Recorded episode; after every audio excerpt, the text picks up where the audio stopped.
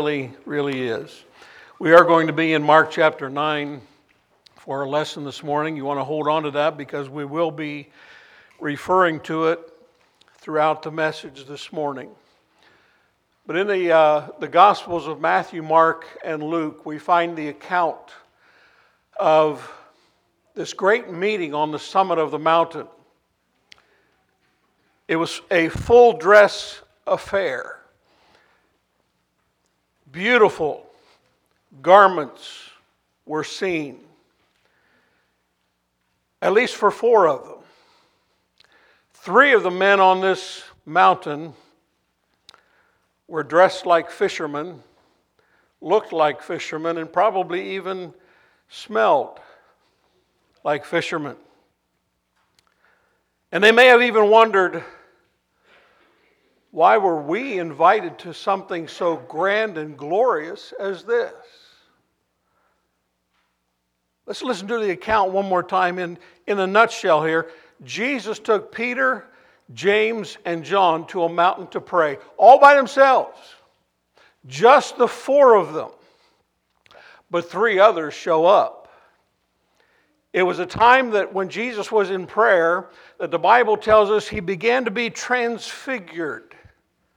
Transfigured. Before their very eyes, they could vis- see this transfiguration taking place. And what happened was his face began to shine like the sun. His clothes began to be dazzling white and bright, brighter than the midday sun. Again, can't quite look at it, but they can see it coming their way. And there appeared Moses and Elijah speaking concerning the death that Christ would accomplish at Jerusalem. Now, it must have been an awesome sight. I can only imagine the sight that they were seeing, and, and even in my imagination, I'm sure it does not even come close to what they actually saw with their own eyes.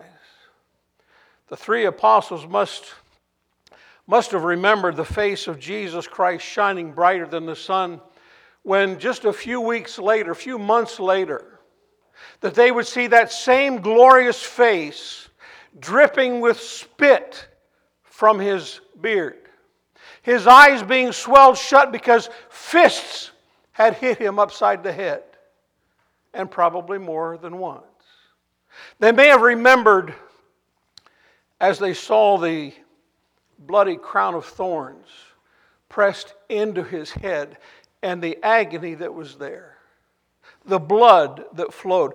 Jesus may have taken these three with him because he said in Matthew 18 16, by the mouth of two or three witnesses, every word must be accomplished. And these three would state this later on in their ministries. Peter mentioned it in 2 Peter chapter 1 verses 16 through 18.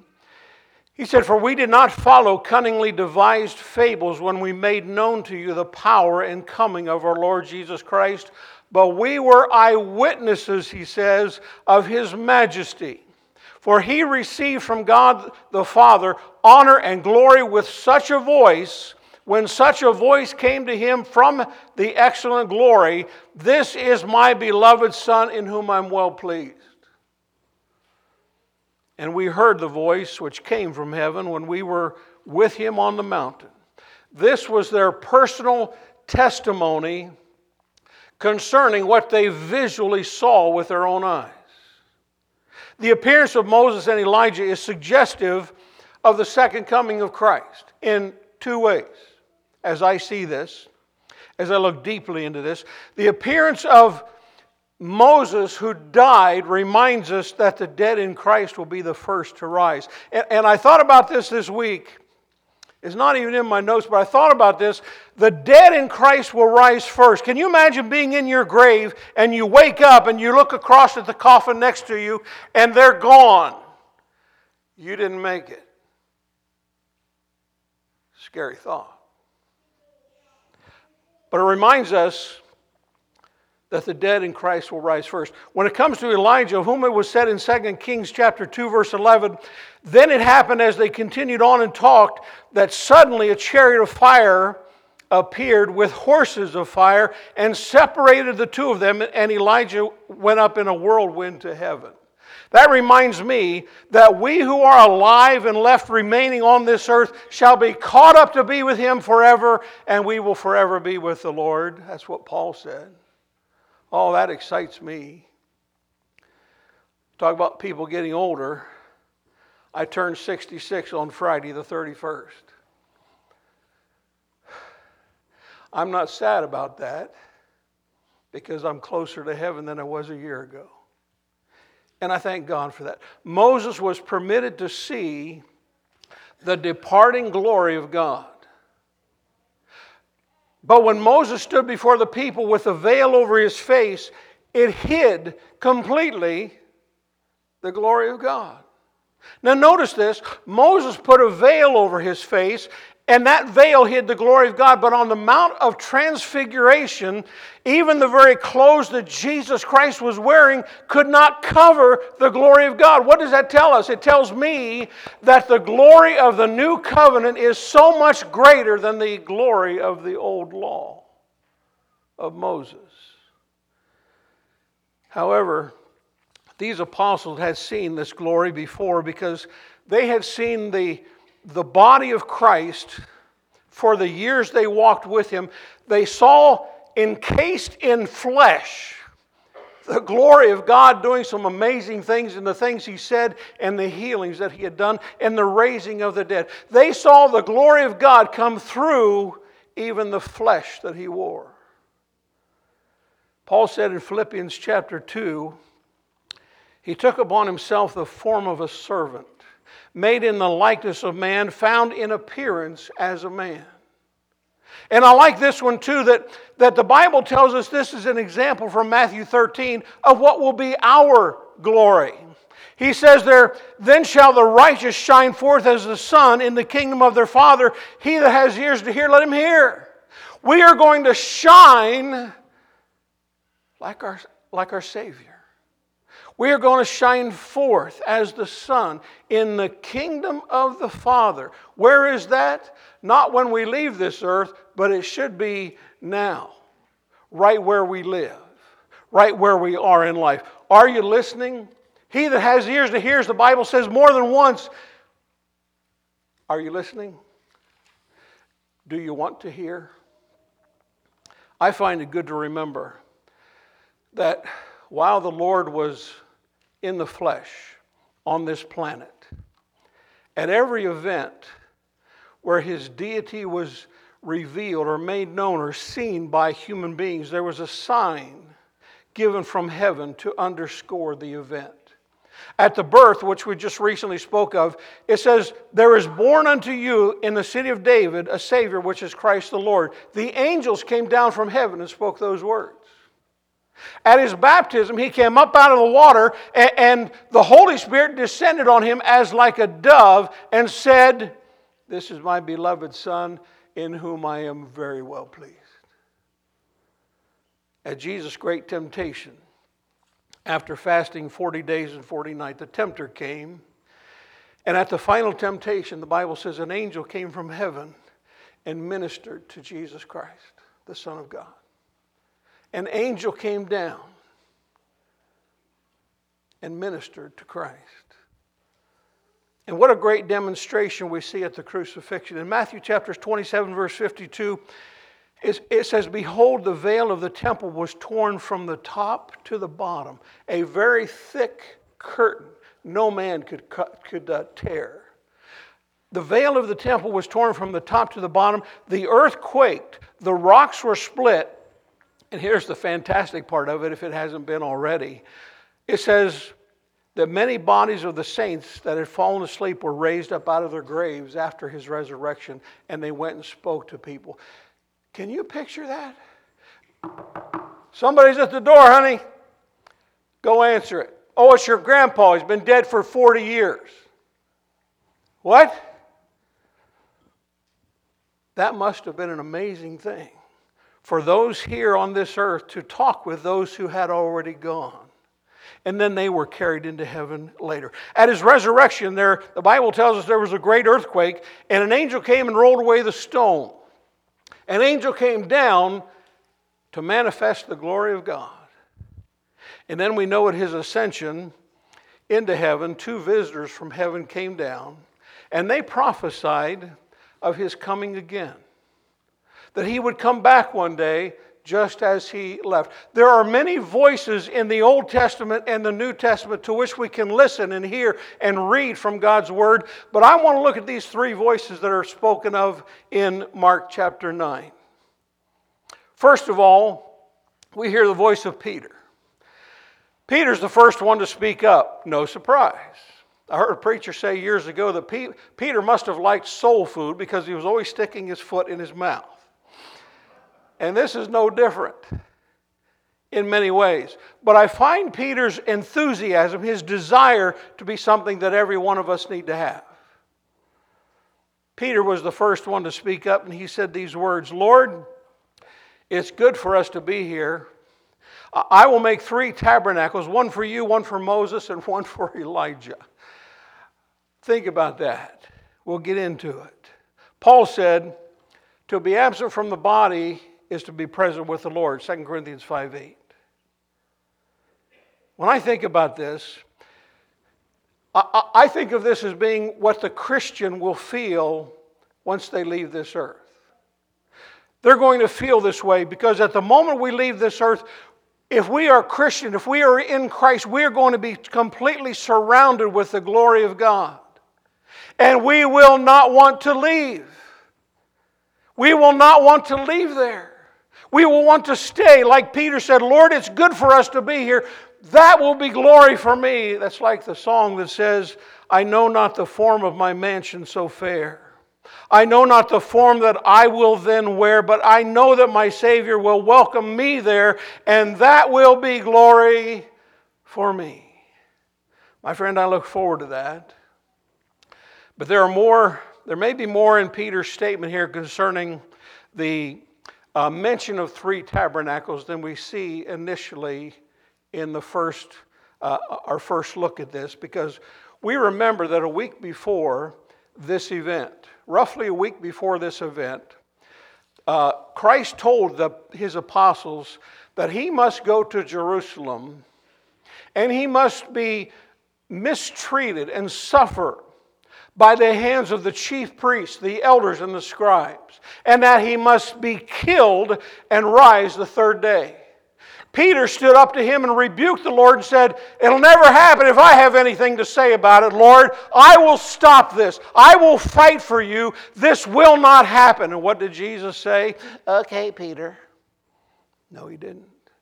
He said, Get behind me, Peter, because you're not concerned about the things of God. You're concerned more about the things of man. You want to protect the flesh. But he said, I'm here to save the flesh. Peter hears Moses and Elijah here speak concerning the death of Christ that is to be accomplished at Jerusalem. And Peter's not going to make the same mistake he made a week or so earlier, but he still has something in mind here. He still sees a way out of going to the cross. And this is how I see this because Peter says, Let's stay here. You talk about going to Jerusalem and dying. Let's stay here. As a matter of fact, I'll build you a temporary house so we can stay here for a while, enjoy the glory of God with Moses and Elijah. We can have a good time. Let's stay here. But that was not to be the case. It was a foolish thing to say. For one reason, angelic beings or heavenly spiritual beings don't need a physical covering or a physical tabernacle. It was a foolish thing for, for him to say, and that's why Luke tells us in the same story, he tells us that Peter was really not thinking about what he was saying. He was kind of out of his mind for a moment, and I think I would be too if I were surrounded by this kind of glory that just came upon me. It was a foolish thing to say. But yet, I think that Peter, as well, he must have been on a, a spiritual high and maybe some of us have been there. when we worship at home on our own or we worship with a group of people and we just feel the presence of God and we are in a spiritual high for the moment and we love that. But Jesus tells them in the events that happened, we can't stay here, Peter. There's no need for a temporary tabernacle, not for, for me or, or the, Moses and Elijah. And Peter never even mentioned building a tabernacle for the three apostles. But he was thinking of the others. But Christ told him in no uncertain terms, we cannot stay here. Why? Because Jesus doesn't say it, but he knows this. He knows that at the bottom of that mountain there was a boy who had a dumb spirit that they would come in contact with later. A boy who was cast into the fire by the demon, who was cast into the water by the demon, who frothed at the mouth and grit his teeth because of the demon that was in him. They could not stay on that mountain because that young boy and many others needed the healing of the Lord Jesus Christ. As Christians, we cannot afford to stay on the mountain. Oh, as much as we love coming here and singing and praising and remembering what He did for us, praising Him in song and listening to His word preached and taught in Sunday school, we cannot stay here. For one, I don't have the voice to do it every day necessarily. But we can't stay here on this spiritual high. Why? Because there are people out in the world who need the healing of the Lord Jesus Christ. There are people in this world who are, are headed for hell because they're frothing at the mouth, because they're filled with something other than the Lord Jesus Christ. And they're being mistaught by false teaching or by no teaching other than what it is they hold to in their own life. As Christians, we cannot stay on the mountain. But think for a moment of the fit and the spasm that went through the United States of America back a few years ago when they took prayer out of school. There were some who loved their land so much, some who loved their God so much that they fought against that. They frothed at the mouth and they were angry about that, but it was taken out of the schools and something else replaced it. There are now guns in school, shooting people, teachers, students. There are bombs in schools and people are being attacked just because. Even in some of the congregations around the world are having people come in and just begin to shoot up whoever's there because there is no God in their mind. They're bombing churches, shooting people. The preacher's usually the one to go first. And then anybody else who will stand against them. Is there any reason to think that these things would not happen even in small, rural, southern Indiana? Is there any reason to think that some crazy could drive by or come in here unnoticed and begin to stand up and start shooting just the first people? And I thank God we have security. Sadly, we need it today. More churches than us are doing this, I'm sure. And I thank God for it. We need to be thankful that they're out there in that hallway right now protecting us. But it could happen. There's a jungle out there, and it's not nearly or necessarily a jungle in China or Japan or, or Taiwan or Africa. But my friend, you look right around your neighborhood. You have neighbors that you know if they died today, they'd go to hell. You know that. We leave this building and we have a mission field right out there the moment we step out these doors, a mission field to grab somebody by the mind and do our best to draw them in to learn about the Lord Jesus Christ. People are throwing fits in our world. And Peter was right. It's good that we are here. And my friend, it is good that you and I are here this morning praising God, worshiping Him, learning something new to take home with us and grow in Christ. It's good that we are here. But as this story teaches us, we cannot stay here forever. This is one message from the Mount of Transfiguration. Secondly, we have the voices of Moses and Elijah. Now, listen to what these guys are speaking of. Listen to this. What did they say? Now, now what do people who say when they, when they come down out of outer space, which Moses and Elijah did, what do they say when they, when they land their saucer? Science fiction tells us that they land their flying saucer, they step out with, with bugging eyes, spindly legs, and what's the first thing they say? You know what it is. Take me to what? Take me to your leader. These guys came from the glories of heaven, and they did not say, Take me to your leader, but they had been taken to their leader when they came down. They knew who their leader was. And what was their conversation? Their conversation was the most important conversation, the most important subject any man or woman can have while they are on the face of this earth. They spoke about the death that Christ would accomplish in Jerusalem. What a subject! What a subject it was. It, it, in fact, it appears to me that the only question on the table at this summit meeting was the death that Christ would accomplish at Jerusalem.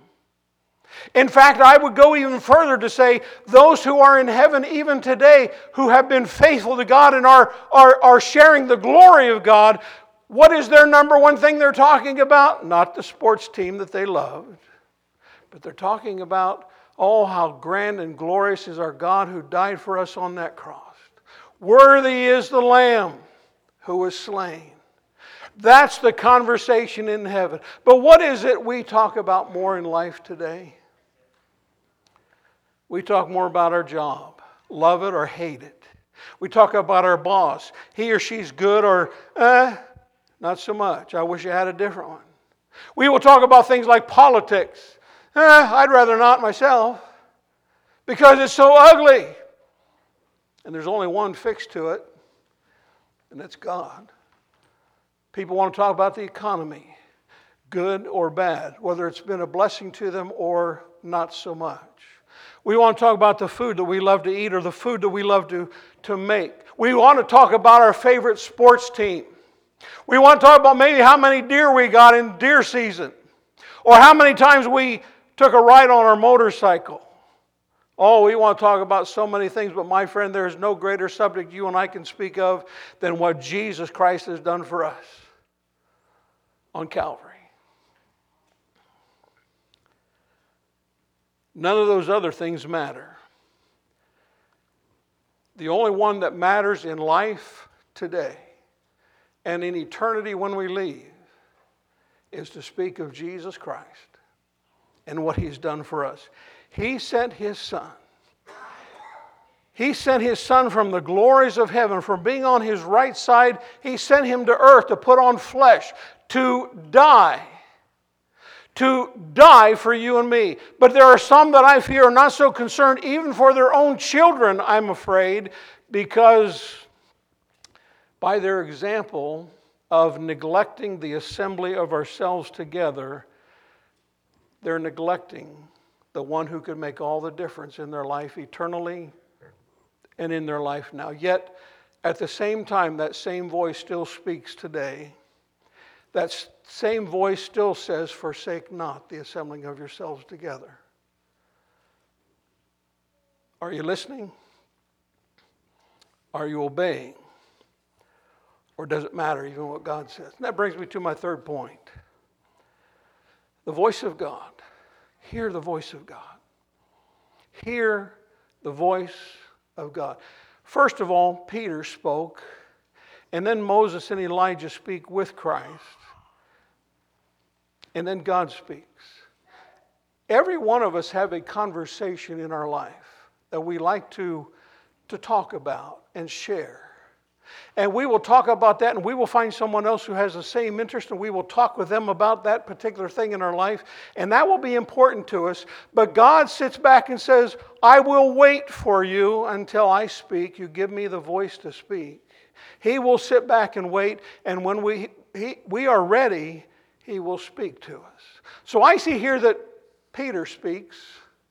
Then Moses and Elijah speak, but now the greatest speaker in all of existence is about to say something.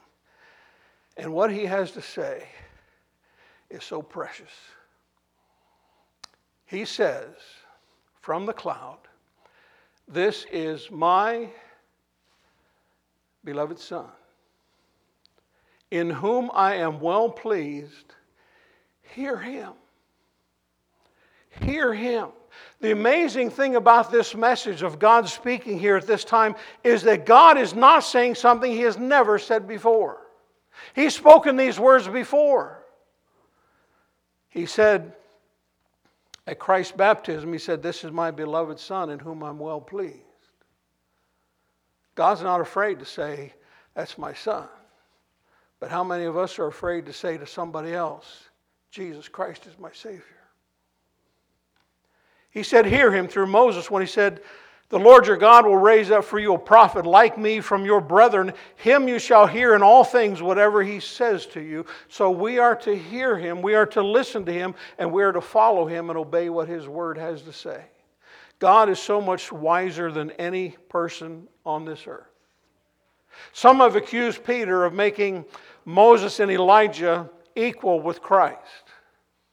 I've heard that from some people that he's making them all three equal here, therefore we should not worship one more than the other. But I don't find that to be the case because when God says, Hear him, they knew exactly whom he was speaking of in that context. Hear him.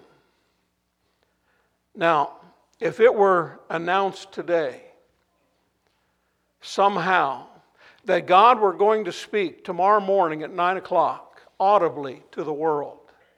I can only imagine that all of the networks would be poised and ready at 8:30, probably giving comment before and knowing they would give it afterward.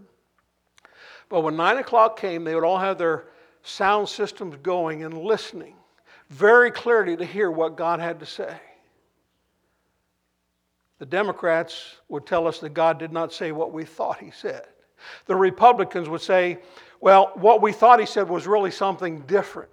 So we need to put this in to make that clear when the, the people of God would say, let God speak. And he will speak clearly. But actually, the more I thought about that, the more I thought that that's probably not the case at all. If God were to speak audibly to this world, the one thing I see happening would be that those who reject Christ and those who do not care to be obedient to his word would, like Adam and Eve, when they sinned against God and heard his voice in the garden, what would they do? Run for cover because they know, spiritually speaking, they are going to be standing naked before the God of the universe, and you do not want to be found naked before God. When Peter, James, and John heard the voice of God on the mountain, did you catch what they did? The Bible says there in Mark chapter 9 that they fell on their faces. They fell on their faces and they were terribly afraid, trembling even at the glory and the very presence of God in their lives. A great cry of regret was not found in Peter, James, and John. But I do believe that there will be, sadly, a great cry of regret from those pew sitters and those rejectors of Christ when they hear him shout as he descends from the heaven. My friend, he's coming back. Do you believe that? Wait a minute. He's coming back. Do you believe that? Amen. Amen. The question is are you ready? Or will you simply try to run for cover and there will be no cover for you? The voice of God from, coming from the cloud reminds us of the cloud on other occasions in the Bible. And it's mentioned quite a few times, actually. At the trial of Christ before, as he stood before Caiaphas in Matthew 26 63, Jesus said, or, uh, these words are recorded concerning Christ. Caiaphas said, I put you under oath by the living God. Therefore, being the high priest, Jesus had to be obedient. Are you the Son of God? Are you the Christ, the Son of the living God? Jesus said, It is as you said. It is as you said. Nevertheless, I say to you, hereafter you will see the Son of Man sitting on the right hand of the power and coming on the clouds of heaven. Some of you knew Clarence Greenleaf. Anybody know Clarence Greenleaf? No? Uh, Grundy Mountain Mission, he started that. But he said, when he read that scripture, he would look out and say, maybe that's the cloud. Maybe that's the cloud. That's how we should live our life. Maybe that cloud coming over the horizon is when my Lord is coming back for me. Am I ready for that? It also reminds me of Revelation 1 7, where John speaks and says, Behold, he is coming with the clouds, and every, every, every eye will see him, even those who pierced him, and all the tribes of the earth will mourn because of him. Even so, amen. In Matthew chapter 24, Jesus flat out stated that they will see the Son of Man coming on the, on the clouds with power and glory. They will see that. There will not be one person who can hide from that. They will see that with their own eyes. But contrast that with the cloud of Mark chapter 9, which is also in Matthew chapter 17. With the cloud we see in in, in, uh, on Mount Sinai, and we read this this morning in our Bible class, Hebrews chapter 12, verses 18 to 23. Listen to this, or follow along in your Bibles. The writer says, For you have not come to a mountain that may be touched and that burned with fire, to the blackness and darkness and tempest and the sound of the trumpet and the voice of words, so that those who heard it begged that the words should not be spoken to them anymore, for they could not endure what was commanded. And if so much as a beast touch the mountain, it shall be stoned or shot with an arrow. And so terrifying was the sight that Moses said, I am exceedingly afraid and trembling. But you have come to Mount Zion and to the city of the living God, the heavenly Jerusalem, to an innumerable company of angels, to the general assembly and church of the firstborn who are registered in heaven. My friend, that's what we've come to. That's what we've come to here. It's no wonder that Paul said in Romans chapter 13, put on the armor of light. We should wear the armor of light, which is the best armor we could ever have to protect us from the fiery darts of the devil. And Paul said in 1 Timothy 6:15 that Jesus Christ is the only blessed and only potentate, the King of kings and the Lord of lords, who dwells in unapproachable light. Jesus Christ ascended. And the Bible tells us he was received out of their sight. Two angels came and told them that he would return in those clouds. Maybe that's the one. Are you ready? Or do we really think it's possible? Some of you might remember Ed Bousman. Anybody know Ed Bousman? Heard of him? Kind of grew up with Ed Bousman. Uh, he was in my home for revivals, and I had lunch with him and dinner more than once. Ed Bousman started a radio program probably 70 years ago. And back then, that was a big thing to have your voice heard and just a few thousand people, but it came to be that that ministry went around the world through ham radio, shortwave radio. And people in other countries could hear the truth of the gospel through this one man. One church began helping this congregation or this uh, radio ministry. And over a 30 year period of time, this congregation grew from just a few to several hundred in attendance. But through the meeting of the minds, in this congregation, they, they said, We need to stop supporting this because, well, we need a new, a new message for people. This is a different time than it was 30 years ago. And one of the preachers in the area went to them and said, Why did you stop supporting the ministry? It's such a great ministry to have preaching on the radio. And these were their words quote, Ed is a good preacher. And what he preached was good 30 years ago. But today we need something different. Something different than the truth. How sad is that? That we need something different in the message of Christ today. Efforts are made in marketing techniques to build the church and to draw people with ice cream or pizza or, or whatever it may be. And you've heard me say that what we win them with is what we win them to. You take away the pizza, they will split. You take away the ice cream, they will split. And they will be gone. It's true that we can market the church like soap. But my friend, I do not believe for one split second that we can, we can soft soap people into repentance. We cannot soft soap people into being convicted of the truth of the Word of God. We cannot soft soap people into believing and being obedient to the gospel of Christ. We cannot soft soap people into maybe you should show up in church once in a while more than you do. But my friend, if the Word of God is true, we need to preach it. Soft soaping people into, into church will not get anyone to fall on their knees in recognition of God's greatness or His holiness. But it will make people feel good while they sing a song. Mark chapter 9, when the vision was over, the three apostles, the Bible says they lifted up their eyes because they had fallen on their face in worship, in reverence, and I'm sure there was some fear and trembling that was there. But they lifted up their eyes and they saw no one except Jesus Christ.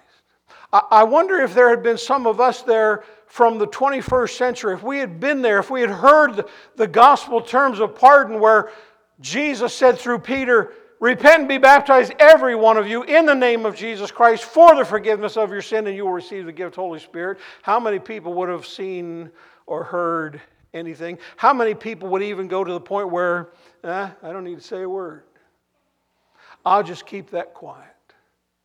Maybe those people don't believe it, so I'm just going to hold back and, and not say too much. My friend, God's voice will not change. God's voice will not change. People may not want to hear His voice, they may not want to be obedient to His voice, but my friend, His voice will not change. And obedience to that voice will not be something God winks at. What is it you see in God's Word? What is it you, as an individual, hear when you read it or when it's preached to you or taught in a Sunday school class? What is it you grab onto? Are we more faithful to our job than we are to Jesus Christ? Do we give more hours to our job and no recognition of Christ in those 8, 10, or 12 hours at work? Or do we give more time, energy, and effort into the stuff of life? The more I can gain, the better I will look. The more I will gain, the happier I will be, rather than accepting Christ. I, I, believe, and I've said this for years, if Jesus Christ Himself were to stand behind this pulpit or any other pulpit and preach the truth, I find that there'd be so many people who would still be more in tune with their own life than they would in hearing what the God, the Son of God had to say. Oh, how important it is. Because as you can see, we're getting older, aren't we, Dorothy? We're not going to be here forever. And every one of us can rec- recognize that in our own families. People aren't here forever, but we can be there forever in heaven. Churches, I've heard of churches in the past, whether they're Christ Church or not, I've heard of churches where they they will announce a month from today, we're going to have this big football star or basketball star come in and stand here and give you, give you an account of his success or her success or, or tell you what they did to become a Christian. And because it's a big name, people will Start to mark their calendars. Remove something and put it on there that so and so is going to be here that Sunday. I want to be here. And when that day comes, they will be here an hour early because they want a front seat. They want to be up front just in case he or she comes down and they can touch hands with him or her and say, I met them. I met them. I talked with them. As a matter of fact, I got a picture here I want to show you of me and him or her. People will come in droves. People will come into the point of standing room only throughout. People will be crowded on the front row because it might be uncomfortable for a little bit, but at least we're here to see him or her. But my friend, I want you to know and understand and let this sink deep into your head. Every Lord's Day that we get together, somebody more important than any football, basketball, baseball player is here with us. And my friend, that is the Lord Jesus Christ, and we should mark off on our calendar every Sunday morning, every Sunday evening, every midway week Bible study. That should be on our calendar because God said so. It's His voice that we need to hear. You may not want to listen to this guy, and that's fine with me. But don't never, never stop listening to God. I'm just a vessel, and I will be used up and emptied preaching God's Word. Any man can preach the truth. But, my friend, it's up to every individual who hears it to change their life. I want to encourage you Come to God this morning with remorse for your neglect. Come to God with remorse for your sin against Him that you commit in your own home. Come to God with the, the remorse for your indifference to the things of the church. Come to God with remorse for the apathy that you have. And recognize in His holy word as we talk about the coming of Christ and what He did for us on Calvary, as that becomes our conversation, recognize His greatness, recognize His holiness, recognize that He will completely and absolutely forgive you if you will repent and walk His way. As Veronica comes to play for us this morning, change your plans. Change your plans. Your plan of neglecting the assembly tonight at 7 o'clock. You might have plans for that already. Change your plans and do not to not be obedient to God any further than just one hour or two on Sunday. Change your plans of going to an eternity without Christ. Because if your plans are not to be obedient, it is your plan to go to an eternal hell. And I love your soul so much. I don't want that for any one person. You need to make a decision for Christ. Remorsefully come to God with tears for what you've done against Him and against His church. Let's stand and sing.